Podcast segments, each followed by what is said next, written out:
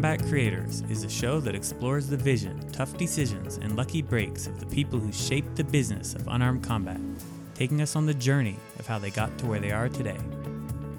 I'm Paul Gift, and on today's show, Invicta FC president Shannon Knapp shares how she went from being a wannabe ninja as a child, dreaming about striking and counter striking would be attackers, to an MMA outsider with the simple goal of wanting to improve the industry, to president of the largest all female MMA promotion in the world.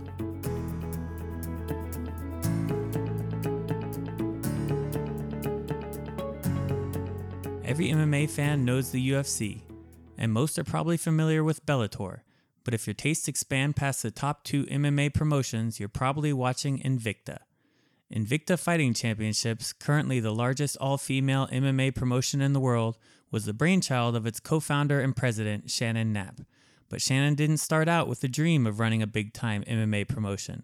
Early on, her interests were much simpler. You know, I always had a fascination with combat sports, uh, you know, especially ninjas, you know, because back, you know, when you're, you're young, that stuff is incredibly cool when they can run up the sides of, you know, a building and disappear in the smoke and all that kind of stuff. But I've always had a fascination. I can remember as a child, you know, laying in bed and, and I, am going to say probably, you know, um, under somewhere, you know, fourth grade, third, fourth, maybe younger and thinking if I hit him like this, he's going to do that. Then I'm going to do this. And then, you know, I was always completely fascinated with it, you know, so I used to try to talk, and this is no kidding. I used to try to talk my mom into sending me to send me to the ninja camps in the back of Soldier of Fortune magazine. I don't know if you ever looked at Soldier of Fortune magazine or if you've ever, you know, looked at the back, you know, in the back ads section. They always had these ninja camps, and I always wanted to go to the ninja camp. But I always liked strange things like that, you know, and I liked motorcycles, you know, all kinds of things. You know, I was just always fascinated. But then on the other hand, there was this one time I was, I was going, you know, I thought I started uh, kind of the hobby of motorcycles, right? Harley Davidsons. I had to be 1200. You know, I was all about if the boys could do it, I could do it too, kind of thing. Um, and I was going to be, uh, I told my mom, it's kind of funny with my mom's stories, but because she, I think she always thought I was kind of crazy. I uh, thought at one point I wanted to be a Harley mechanic. I mean, this was, was years and years and years ago. You know, I'm 50 years old. So, uh, but it was really funny because what really changed my mind is my mom said to because I'm still very girly girl too. You know, if you look at my clothes, my closets and things like that, you know, I'm still, you know, fascinated with fashion and all the other things that, you know, women, girls like to, to, you know, so, but the big deal she said to me is that you'll always have dirt and oil and stuff under your fingernails. And I think really honestly, that is one thing that deterred me from that profession. You know, that changed Seriously. your mind. yeah, I think it was the one thing that did change my mind. I always think back to that and I kind of laugh about it because, yeah, yeah, that could have been a path that I took. So, but no, I've always been fascinated with combat sports. They they intrigue me. You know, um, the people that participate in combat sports intrigue me. Um, so yeah. So when you had your ninja dreams, were you thinking that you wanted to be a fighter when you grow up, or that you want to work in the industry? What what were you thinking of? No, no, just being the ninja, the cool ninja. could run up the side of the building. You know, I, I, had a fascination too with that show, The Equalizer. When I was growing up, they had a TV series that was on, and this guy would always protect and defend. You know, so I don't know. You know, I just, I guess, I don't know. Just thought they were badass. I guess as a kid, you you know, those those were the cool. You know, that was the cool thing. But it was a strange thing, right? But a little bit.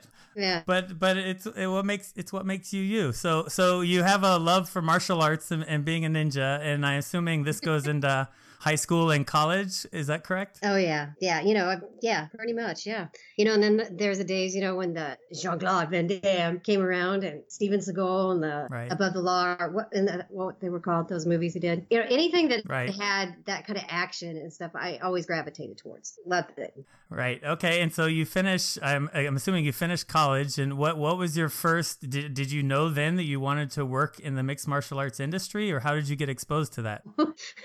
no, you know, like I said, I mean, one day I'm going to be a Harley mechanic. The next day, I think I want to be a NDT tech, non-destructive testing technician. you know, I just was all over the board for a long time, and you know, I got involved in um, broadcasting, and then I ended up, you know, outside of the broadcasting, I, you know, dabbled around. You know, you you know, you work all kinds of jobs when you're young and stuff, but um, broadcasting was pretty much, you know, where thing where I landed was in the field of broadcasting, and then I was married, got married for 12. I was married for 12 years and then I was, uh, you know, in home for most of that. So yeah, when I, you know, separating out divorce, that's when I decided, uh, you know, I was going to throw myself into something that I was excited about. And that was, you know, MMA. I loved it. I loved watching it. And, you know, I know this is going to sound really naive, really strange when I say this, but back then there were a lot of problems, you know, with the sport still, you know, we're trying to mainstream it and things were, uh, for lack of a better word, you know, everybody was still pushing to make it more acceptable. And I used to complain about some of the things I saw in the sport. And one day I was just like, you know what? You can either sit on the couch and have all kinds of opinions or you can get up and do something about it. You might be be the only one, but at least it's somebody that's trying to make the difference and change it. And then that's when I stepped into MMA. And from there, it just, you know, it just rolled very fastly.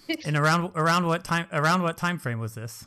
To let's see, early 2000. Early 2000s. Okay, so you say I can do something. I can do something to help change things. And what's your yeah. what's your first start? What was your first break? First break, you know, I just started dabbling around in the sport. I uh, I was an instructor uh, in Krav Maga, so that was you know my first initial you know background really came from that. Was you know just yeah. I'm, I'm trying to think. You're really making me think back. Um, you know, I was Bas Rutten's assistant. I was Randy Couture's assistant. I worked with Boss and Randy. I um, worked at Sport Fight. I worked at King of the Cage. I even worked there once. Um, where else did I work? You know, I worked at Affliction, Strikeforce, IFL, UFC. you know, I mean, yeah, it just it just went fast. You know, it went fast. And once people in the industry figured out, you know, because I kind of started out on the broadcast side, doing things in production and that kind of thing. And once people figured out that I could connect, and I'm talking about people, I'm talking upper levels. You know, I never worked, you know, mostly, you know, in the the higher levels of the sport as opposed to regional. And I think quickly when people figured out that I could connect with athletes, that I became a real asset to them on, you know, the uh, management side, if that makes any sense. So that's that's kind of how I fell into that. You know, I used to be the, a person person that would ask a lot of questions, you know, when we were interviewing and gathering footage and information on the athletes. And I, you know, if I had a good batting average that I would, a lot of the athletes would cry. And I think that, you know, I could bring them to tears. And I think that it was, you know, I, they used to tease me and joke about that. But I think it was because the athlete knew that I could connect and I, and I genuinely cared about the athlete. And I think sometimes when you're interviewing someone and you're talking to them and you're connecting with them, and I think when you truly, you know, they feel that you want to know the story and they open up,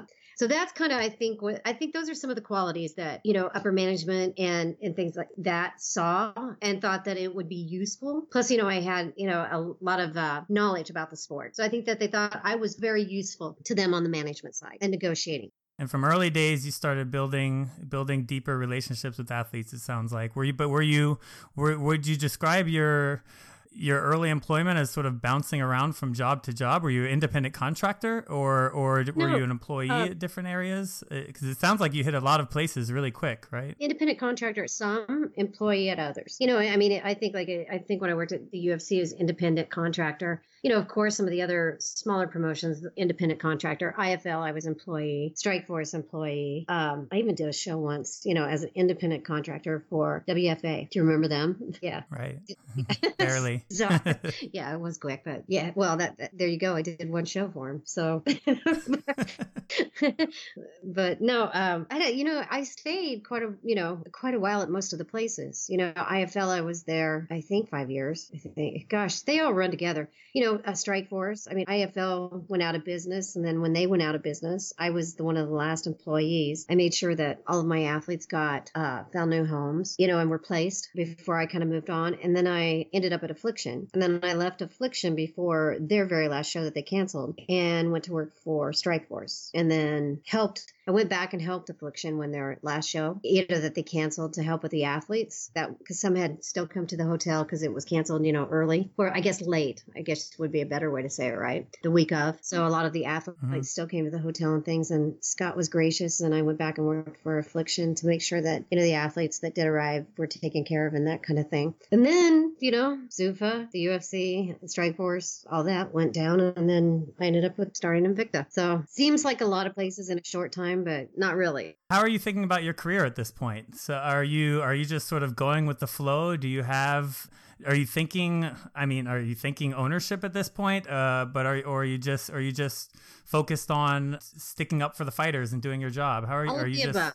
All of the above. You know, I think every decision that I make at Invicta, I definitely, definitely take the, you know, the athletes into consideration. I always do. You know, um, I think that I'm very interested right now and I'm very focused on expanding the brand into different combat sports, uh, boxing, kickboxing, you know, uh, submission wrestling. I, I'm very interested in continuing to build out those platforms. So then when people think of Invicta, they'll think of women in combat sports, not just MMA, but across the board, you know, and I think it's going to help the females in the sport. So, so yeah, that's what I'm excited about. You know, that's really, you know, what the focus and the goal is right now at Invicta to, you know, keep increasing our shows uh, per year. We did six. We will do six this year, and you know, looking to try to do eight next year in the MMA side, and then um, you know, roll out the boxing and possibly the kickboxing both in 2018. I'll be asking you about those uh, in just a little bit. Leading up to Invicta, well, your last job before Invicta was what a part of the matchmaking team with Strikeforce. Is that correct? Yes. Yeah, that's correct. Okay, and the UFC, the UFC bought Strikeforce, and then and then it was around that was it around that time that you had the idea to to go off and do your own thing? What led into that? No, you know, um, you know, just I was kind of put in that position to really think outside the box of what you know. You get. I'd worked for a lot of people. I've worked for a lot of companies. You know, I've loved this sport forever, and I think every once in a while, as an individual, you know, I, I would get burnt out. You know, I'm not gonna lie. I was at that point where you worked really hard, you built your position, and where you were at. And being a female, and, and I am not, trust me, I'm not a feminist that beats on the drum and, you know, all day long. I'm not like that. I'm just going to really lay it out and tell you, you know, when you're a female in the sport and you're working your way through, one of the biggest deals is that every new company you go to work for, you're a female. You know, it takes time to build that rapport and for them to see you as an equal and that you know the sport and and that kind of thing. It, it just doesn't happen, you know, overnight. So, you know, I, I was not looking forward to climbing that hill again. Does that make sense? Yes. You know, you just you get kind of beat down. You just like, oh my gosh, here we go again, you know. And then, uh, you know, I'd, I'd pay, you know, I started getting a lot of phone calls and stuff from the female athletes, and I, I, I, I'm going to be careful how I say this because I always get myself in trouble. I didn't, you know, until I worked at Strikeforce, I really didn't have an appreciation for women competing in the sport. You know, every time that you know someone I worked for had come to me and asked me to make a matchup, or it was talked about, it was never about you know an athlete's talent. It, it was always, always about their looks and their marketability. You know, and um, sometimes even you know I'm asked about hot girls. You know, not even. I mean, so I had no respect for it. You know, and I'd seen right. so many mismatches. I'd seen so much that you know it just didn't leave a good taste. You know, and I'd worked hard. You know, and, and the male side of the sport had worked hard. You know, to get where you know, and for me it was kind of sore subject. If you want to take a fight away from one of my male athletes to to put hot girls on. You know, I mean I just didn't have much interest in that. But when I worked at Strikeforce, I did have the opportunity, uh, you know, to see, you know, athletes like Gina, Marloes, Cris, you know, I got to see, you know, even Miesha was there. You know, I got to see athletes for the first time really and see how, you know, female athletes and to see how they trained, what they did, you know, and I just had a healthy appreciation at that point. So when they came to me and asked me what was going to happen, you know, what's going to happen in the sport for for us, you know, I uh, it sparked my interest. You know, I had fought the fight, the good fight. Thought on the male side of the sport, they had given me the tools to change, you know, that I could use. They changed my mind, and I'm old school. And I am definitely an old school kind of person, and they changed my mind. You know, it's not an easy task. So I thought that I had the tools to to really get in there.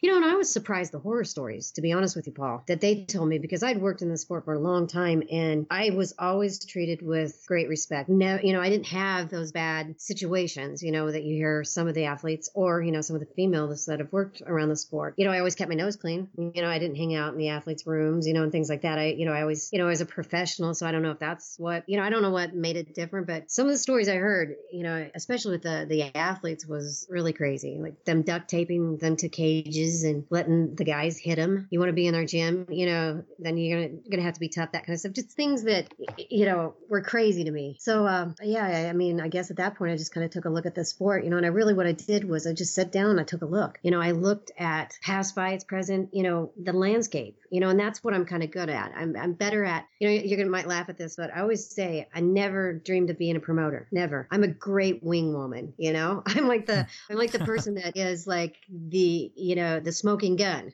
that you know, no, you know, that's not a great thing to say today, I guess, but um, not a great analogy. But the bottom line, you know, I'm a, a, an amazing wing woman. I really am. You know, I so I never dreamed of being the promoter, and this just kind of fell in my lap. You know, it, it was something that ignited the passion again. You know, fired me up. I like a good fight. I like, you know, and I just knew that if anybody could push and push hard enough, I could do it. You know, um, I'd learned a lot in the sport. I've seen a lot of things that worked. I've seen a tremendous amount of things that didn't work. I knew I was going to spend a lot of money. I knew the payoff wouldn't come quickly. And I knew that I'd always have to take the beating before, so to speak, before, you know, I could prove my work, you know, and the value of the company. And with that, what I mean is, you know, I knew that, you know, it was going to be a case that I was going to have to just go show them, show them what we could do. I was going to have to move the numbers. That's what I was going to have to do. And uh, so that's where, you know, when we launched Invicta, I, you know, and I did it very um, uh, strategically, I guess you should say. I didn't come out one day and say, and, and I kept it really quiet, but I didn't come out one day and say, oh, hey, um, I'm starting this new company called Invicta. And then, you know, a week, two later, then, oh, I'm going to do an event. I mean, when we came out and announced Invicta, we came out and announced the day we dropped it, we dropped it with the name of the company, you know, our first show, a full fight card. And I mean, to make a statement that, you know, we gave it away for free, you know, to make that statement that we came to play, you know, we're here to stay, you know, that kind of thing. So it was about strategy from there. That was long winded. No, it's perfectly fine. So you you you decide that you're going to start this. You have all this experience from past promotions, many of which are now defunct, uh, who who have made mistakes uh, in the past. But you decide you're going to do your own thing. Just just give us an idea. Where do you start? Like, are you are you focused on financing first? Are you focused on the fighter side first? Building out your team? Like, you're sitting down that you think you're going to do it. What do you start with? The name. you want to know, I mean, I know that sounds really stupid, but we had the financing in place already. You know, it was there. You know, it, it was there. Um, the name, the name. What are we going to call this? You know, what are we going to call it? You know, the, you know, more. Uh, the financing was there. You know, you start putting the other pieces together, but before you really move any of the pieces, you got to have something to call it. You can't market and sell something, you know, or promote something, or even build assets for a show or anything until you have the name figured out. So, you know, I think that was, you know, the big deal was figuring out. You know, we knew, you know, at that time I had a business partner too, and we were 50 50. And we knew that this was what we were going to do. You know, we knew, and we had the financing in place. We, um, it was just pretty much, you know, some cosmetic stuff like, you know, like the name, you know, making sure, you know, then you go into everything else, like we got to get a cage, you got to set up a venue, you know, and I, and let me tell you, I'm learning at that point as we go. I mean, you could ask me anything to do with an athlete and, you know, matchmaking, because that, see, that was my wheelhouse. I, you know, I'd never sat in the seat of the promoter, never wanted to. So now all of a sudden I'm the promoter, you know, so it was hit the ground running and learn, learn, learn fast, you know, that kind of thing. And, you know, we had some trial and error. I'm not to lie. you know, there definitely was, you know, uh, if they were, you know, we ran into some shady, some shady different situations and people, you know, so learn lessons there. Um, but yeah, so that's pretty much, you know, where it started. And it, it just, it, you know what, Paul, it can't, it, it was too easy almost. And I know that's going to sound really strange when I say it, because I expected a big fight. I expected I was going to have to work really hard. I was going to have to push hard and that, you know, that it was going to take a long time. You know, I, I just didn't expect, I expected that it was going to be harder and, you know, than what it turned out to be when we first initially started. And give us an idea of the, what, what was early Invicta like? Like how many employees did you have? Were you guys just, were you guys just doing everything? A few oh, people? Oh, we, yeah, few, no. Few people doing everything? Or? Yeah, that's, that's pretty much it. You know, that's pretty much it. There, you know, know, there I think there was one, two, three, four, four of us, but we, they weren't. You know, nobody was full time like that. You know, uh, we would hire, you know, on the event, you know, per event, so to speak, because you know, but your staff, like you know, in, on the production side and stuff, you know, that's that's different. You know, it's kind of, but internally with, uh, yeah, you know, that worked at the, you know, the hotels and primarily with the athletes and stuff. I think there was one, two, three, four of us.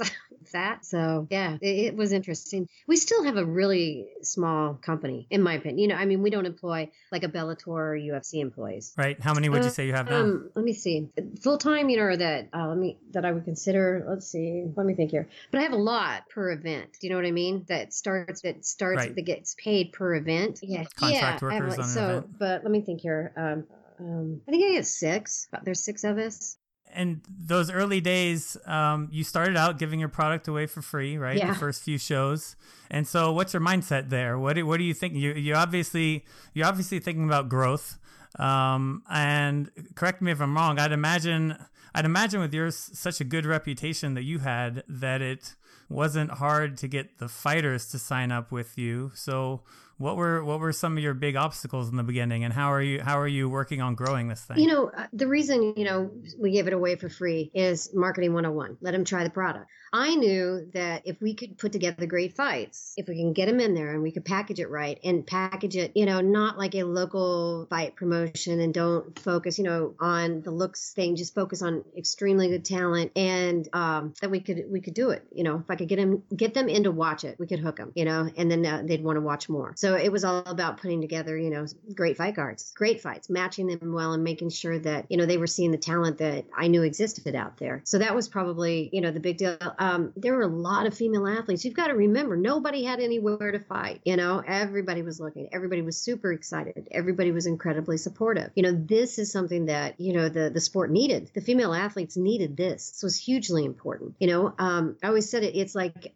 you know, I always call them like you have. It's almost like you have a garden, and you know, everybody wants to be like a weekend gardener, but nobody really wants to put in the work and tend to the garden to help it grow. And that's kind of what the female side of the sport was. Is that I saw it. It wasn't a lack of athletes. It was more of a lack of, you know, a, a, platform, a place for them to compete, to keep competing, and and a system in place to, you know, that would help grow out these divisions. You know, and the talent. You know, you had a lot of what I would call the veteran athletes, and then you had not much in the middle and very young athletes. And it was going to take time to try to fill that in. And the only way to do that was to be able to put great fights together and to have a platform where they could continually stay active and bring some kind of, you know, uh, what am I looking for? The word I'm looking for in the divisions, you know, just some kind of, uh, you know, have the platform, but not alliance. What is the word? You know, just more organization, I guess, kind of develop those divisions out where they're, you know, like not ranking systems, but more of a, just more organized, I guess is the best way to put it. On the sponsor side, were you, did you have a lot of trouble in the beginning when, when,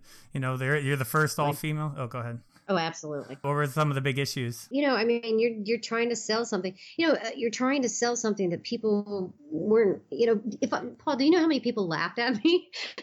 when I said what I was going to do, or how many people like, oh, you know, or uh, you know, nobody really had a lot of faith. I don't think that. I mean, I, I think that they had faith in me. Like, you know, I don't think they were laughing at me personally. I think they were just like, Shannon, do you hear what you're saying? Do you know what you, you know, and, and you know, we were seeing all these companies out there. They were spending.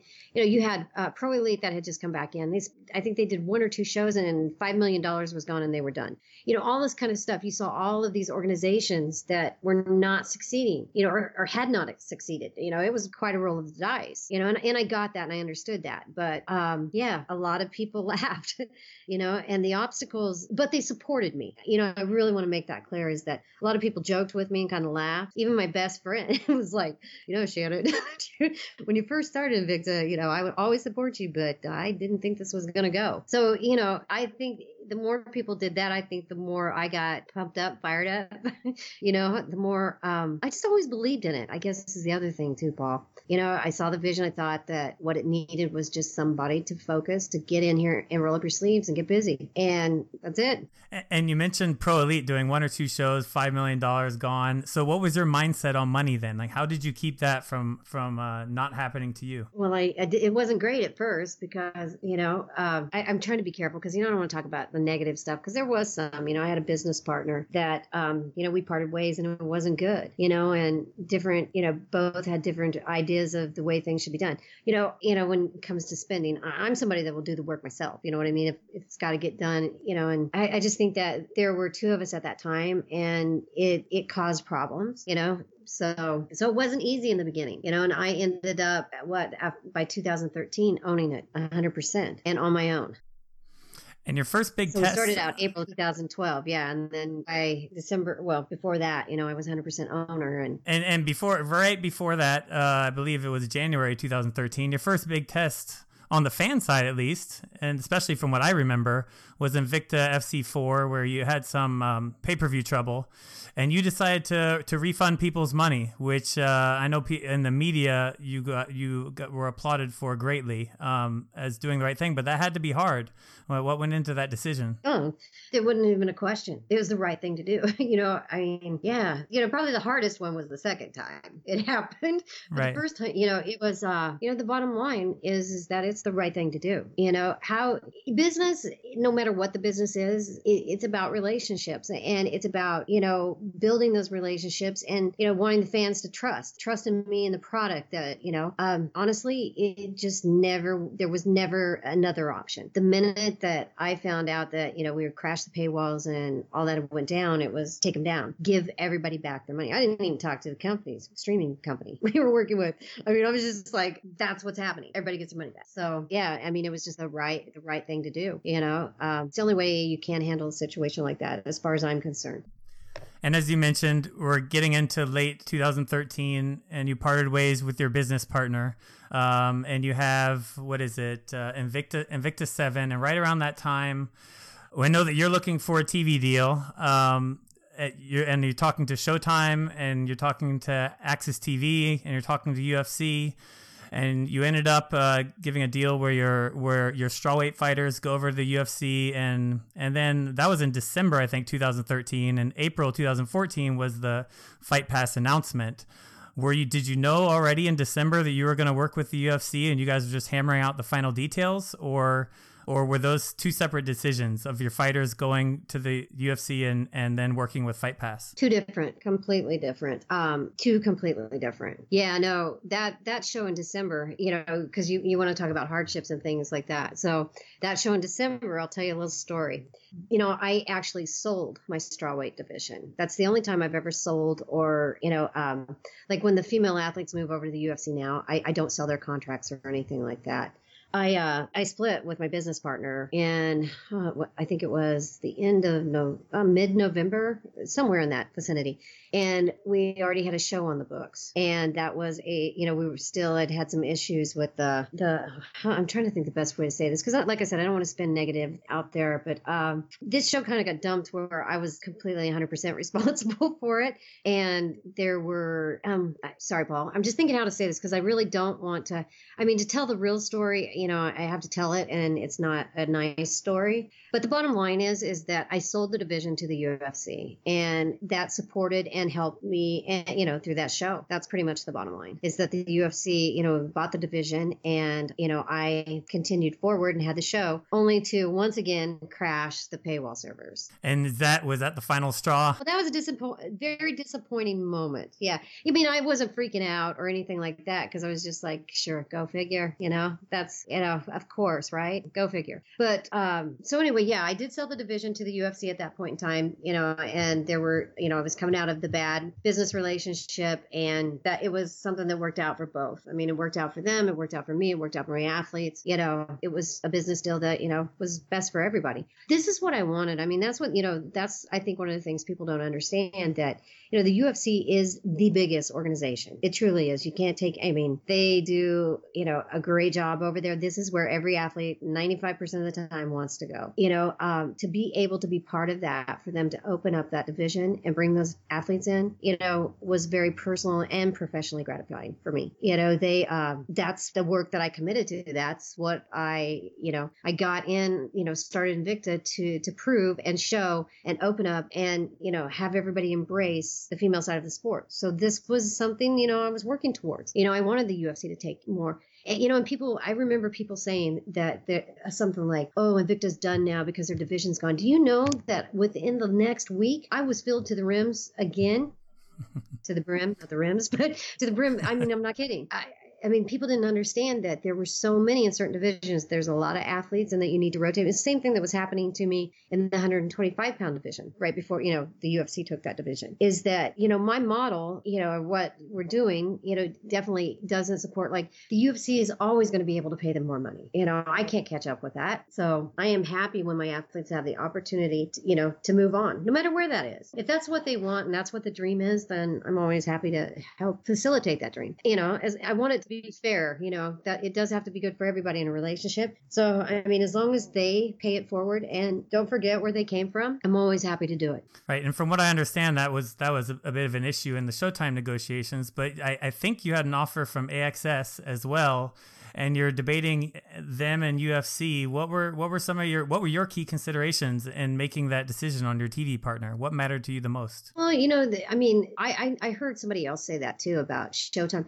You know, Steve and I, the it wasn't like oh you sold them and then now that's no. I could sell. I mean, the the big deal for me. I mean, we didn't leave like oh you sold them and now we're not going to do business. It wasn't like that. It wasn't like that at all. You know, it was that they couldn't do anything until the fall you know, and th- there was going to be this, you know, transition waiting period. And I'm out there on my own with this company. I'm, you know, I have everybody posturing around me, you know, other organizations that think all of a sudden they all think now, my gosh, it's women are the gold mine. You know, nobody still realizes that, you know, there's a ton of work to do yet in these divisions. There's not as many female athletes as what they think. You know, I mean, so I have to protect, I have to protect the company. If I'm going to continue to grow out these divisions and be, you know, and do it the the right way and then you have to protect the company and I have to make good decisions.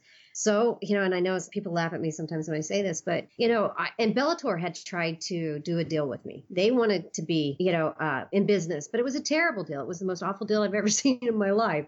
Matter of fact, I laughed really hard when I saw it. It was pretty much that they would give me all the, you know, I would have all the women, I would build fight cards. They would look at it and take what they wanted and put it on their shows and mention Invicta in the broadcast. And if I didn't do what they want, and this is no kidding, Paul, if I, I've got all the paperwork to prove it, if I didn't do what they wanted, then they were going to get rid of the women. You know, and I just sat there for a second when I first read it and I was like, oh my gosh, this is like, this is the funniest thing I've ever seen. Number one, your penalty, how you're going to hurt me is you're going to get rid of the women. What? That's what I want. I want your ass. you know, what do you, you know, I'm like, okay. You know, I, I, laughed with my attorney. I said, every place that says Bellator, can I cross it out and put Invicta, send it back and say, hey, does this make you feel warm and fuzzy inside? And he was like, no, you can't do that. but I wanted to, Bob. I so wanted. And did you have a did you have a good relationship with Scott Coker back then? Was this just no, no, a no, business is business kind of thing? This was Bjorn Rebney. Oh, oh, oh, yeah. That's that's my fault. Yeah, that's no, no, fault. that was yes. Bjorn. Yeah, yeah. Him and then that Tim guy. I mean, I I'm not a fan of being bullied. I do not like to be bullied. And you know, it goes back to probably that thing I told you about the Equalizer show. I don't like it. To, I'm not a right, fan right. of me being bullied, but I'm definitely not a fan of watching people get bullied. You know, and they tried to bully me. You know, they gave some threats and tried to bully me, and I'm just not a fan of that.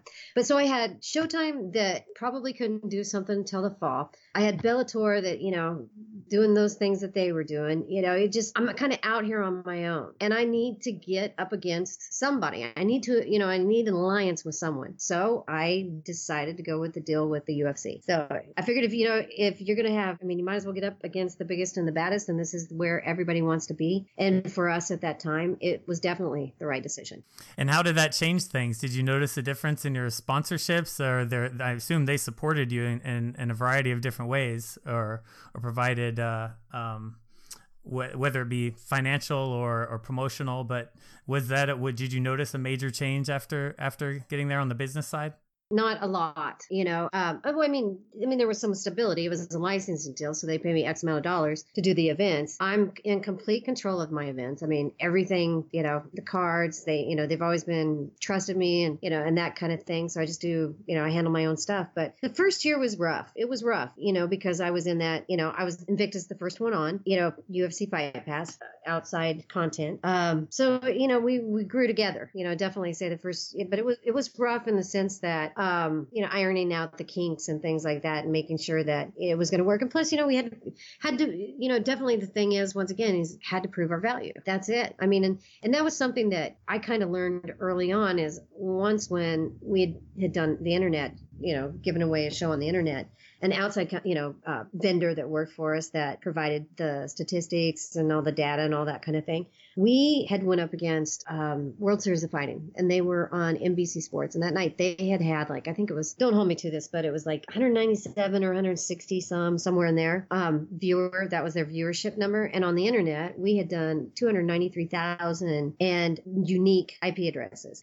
And I made the mistake of I was so proud of on the very first show of how well the athletes had done And, you know, the number that we had, I made a mistake of publicly saying that number. And then everybody attacked it. You know, everybody was, oh, that's not true. That can't be. That, uh, you know, she's making that up, you know, all that kind of thing. So I definitely knew no matter where I went or what I did, it, you know, I was going to have to prove it. Just like each time that those paywall servers, trust me, I had that conversation with Ustream. I said to him, listen, we got a lot of traffic. It comes hard. It comes fast. You know, can you handle the traffic? Can you, and Ustream was, like, absolutely. We stream this. We stream that. We're great. You know, all this kind of stuff. And what happens? Boom, paywall servers. This, you know, the last time it happened, same thing. You know, you have these conversations and you tell people, listen, you know, these are the numbers we've had. This is what we do. They come really fast, da da da da da. Oh man, we can handle this all day. What happens? It crashes. So it, it was always like that. It's always been like that with Invicta. Is that, you know, you can tell them, I mean, still to this day, you know, there are, I can say to people,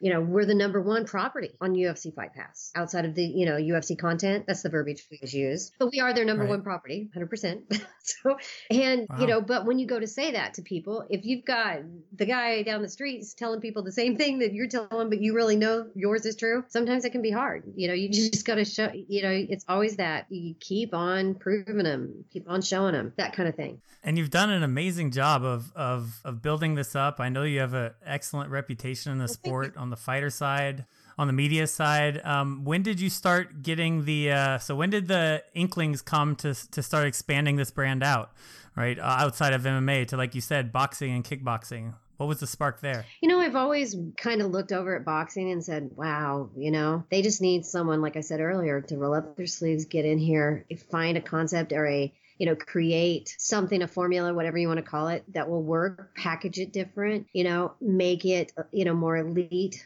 that kind of thing, and put that spin on it. And I'm hoping that, you know, we'll be able to do in boxing what we've done with women in Invicta.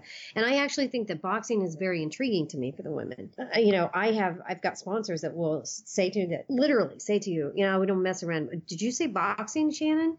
We don't mess around in MMA, but now boxing, that's a whole different story. You know, and I just think the women need the help right now. I think that, and I like a good fight, Paul. I'm not gonna lie. You know, this isn't going to be easy. This is going to be harder. You know, I've even had people say to me, "Oh, what about that Muhammad Ali act, Shannon? Don't aren't you worried?"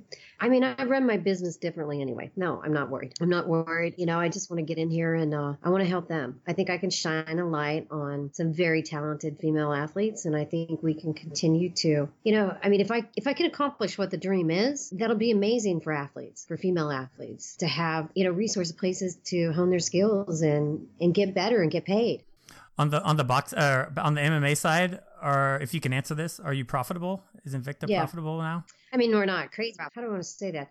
I don't want to give the perception that oh, we're making money because you know I still put everything goes right back. You know, I still make you know we fly in athletes from all over the world, so we're not rolling a dough by any means. We're just not losing. we're just not losing now. Well, that's the thing. A, a, a, lot of businesses could be profitable, yeah, if they wouldn't reinvest uh, a lot of the profits that they end up uh, making and try to grow even more. But um, wh- around what what point did you hit that? Did you switch over towards profitability? Would you say? Um, last uh, the end of last year. This this year has been our best year yet we still have to watch everything, you know, just for the fact that, you know, we're just not losing every show now. Right. You know, right. we're breaking even or, you know, maybe it's, but we're definitely not rolling in the dough. And then as it stands right now, you know, we had a good year last year. It wasn't incredibly profitable or anything, but we didn't lose money. So that makes it profitable to me. you know what I mean? right it helps it helps when it comes to not having to necessarily raise new rounds of financing right? Amen. Well see i have never had to do that yet you know and i look at that. I look at all these companies that that are out there. I mean paul do you know what i could do with if i had five million dollars to mess around with? I can imagine. Or some of these or some of these companies that have had you know go out there like uh, what is the world series of fighting or you know blow through 20 million dollars and then raise another 17 you know right. i mean can you imagine what i i mean i just think i could do amazing amazing things with that. You know, if I was, you know, worked with that kind of money. So essentially, you have, you had an early business partner. I think you have a current business partner now, but other than that, you pretty much bootstrapped it. Is what it sounds like. Yep. Nice. Yep. So when you look right, we've got these new ventures coming out, which we're all looking forward to. Boxing, and I think you said possibly kickboxing, or definitely kickboxing. Yeah, kickboxing is definitely you know, um, you know, it's all about you know giving more opportunities and for the athletes that we have, and some of the you know for the crossover, you know, to generate hopefully the crossover in the different sports. So kickboxing is definitely definitely on the agenda for next year too. All right, we've got some great things to look forward to from Invicta. Uh, when you look back on where you are right now, right? I'd imagine years ago you might not have seen yourself in this place. So when you look back on it, what are you what are you most proud of? Wow, career wise? Yeah. Okay, because you when you say that, I was like, oh, I have a daughter that I'm very proud of. But oh yes, um, career wise. yeah, that was what I wanted to make sure. What am I most proud of? Um, you know the difference, I guess, the difference that you know Invicta has made. I'm very proud of that. You know, and when I you know, I know some people think I'm crazy or they think I'm naive or whatever, but when you see those athletes come in and you see that for the first time when they see the Invicta belt and you see that sparkle in their eye and, you know, and, and the excitement and, you know, it's, it's like feels good because every time that they make it, you know, they achieve something that's a dream or a goal for them, it's, I'm winning too, you know, because it feels good to help people. It, it feels good to help people achieve those dreams. I, I'm proud of Invicta. You know, I'm proud of what, what we've done and what um, the dream is and what we hope to continue to do. That's what I'm proud of. I'm proud of, you know, yeah, I guess that's pretty much it. When I think of MMA, I think of I think of kind of like other sports, front office and back office, like the the fighter side and the business side. So yeah. what's if you can share one lesson with us, what's the biggest lesson you've learned on the fighter side over the years and on the business side over the years of MMA? Relationships. I tell everybody that works with me, you know, that works with me, it's important, you know, to have build and develop relationships. And that doesn't mean, you know, it doesn't mean uh, you know, everybody come over for dinner and that kind of stuff. What it means is take the time. You know, in a world that has so much, you know, with the social media and stuff like that, take the time to pick up the phone. Pick up the phone, communicate verbally, build a relationship. It's really hard to do that over a text or emails and things like that. Show you care. That is the one thing that any smaller promotion should be the best at what they do is showing the athlete that they care and building those relationships you know, I've been able to accomplish a lot of things with not a lot of money, you know, um, and it was the relationships and the, the, respect and the relationships that I built with them that uh, made a lot of things possible. You know, I've closed a lot of deals, you know, in my career, signed a lot of athletes, and, you know, a lot of it was building the relationship and doing business that was good for everybody. You know, it doesn't always work that way. You try hard. I mean, you know, you want, or at least someone like me has great intentions, but that, you know, is that if you look at it like a relationship, it has to be good for you know for both parties. And I think that's it. There's give and take, and that's the same thing with personal relationships. So that that would probably be on the business side, or I mean on the athlete side, is building that relate you know a relationship with athletes and and showing them that you know you're part of the team. And so I'm sure you get this question a lot. Uh, about what advice you give up and coming fighters, but given this is a business show, what advice would you give someone whose dream is to work in the MMA industry or work for a promotion? Oh dear lord, Bo, you like say run. you can say you can say don't do it. no, you know, all joking aside, you know, it's hard. It's hard because it's a tough, tough, tough business. You know, it really is tough. And I learn more and more. You know, I'm always learning. I haven't got it all figured out. You know, my biggest thing is learning to bend and grow. You know, and not be so old school or set in ways. You know, I have to watch that. that's a that's a real learning process for me sometimes. Um, but I guess when it comes to you know, people have dreams, and you don't want to stomp on people's dreams. It's it's not easy. It's not easy you know, and you have to have passion, perseverance. You have to, you know, it's it's a grind. It's a lot of work. But if you love the sport, like how I love the sport, never work at the day in your life, like they say. So, you know, um, I think if you want to get in the sport, my best advice is the promoter being the promoter part that takes money and it takes money to make money. So um, you know sometimes i hear people that talk about going into the business and ah uh, you know i have to be honest with them sometimes. Don't do it. Don't do it. If this is your life savings and you know it's a tough gig out there. It's a tough gig you know it's not for the faint at heart that's for sure. A huge and special thanks to Shannon Knapp for being the interview guinea pig for our debut show. Be sure to follow Shannon on Twitter at Shan Knapp. That's S H A N K N A P P. And follow her promotion at Invicta Fights. If you'd like to support Invicta and all their amazing fighters, you can catch their next event, Invicta FC 26, this Friday, December 8th on UFC Fight Pass, where Jennifer Maia will put her flyweight title on the line against Agnieszka Niedźwiedź. If you'll be in the Kansas City area, get out and catch the live show at the Scottish Rite Temple. Invicta's events are a blast in person, and you can get amazing seats at a reasonable price. I'm Paul Gift. You can follow me on Twitter at MMA Analytics. Check out my MMA business writing at Forbes Sports Money, analytics and sometimes officiating writing at Bloody Elbow. And if you're really game, take an economics class from me in the MBA program at Pepperdine University. Until next time, thanks for listening to Combat Creators.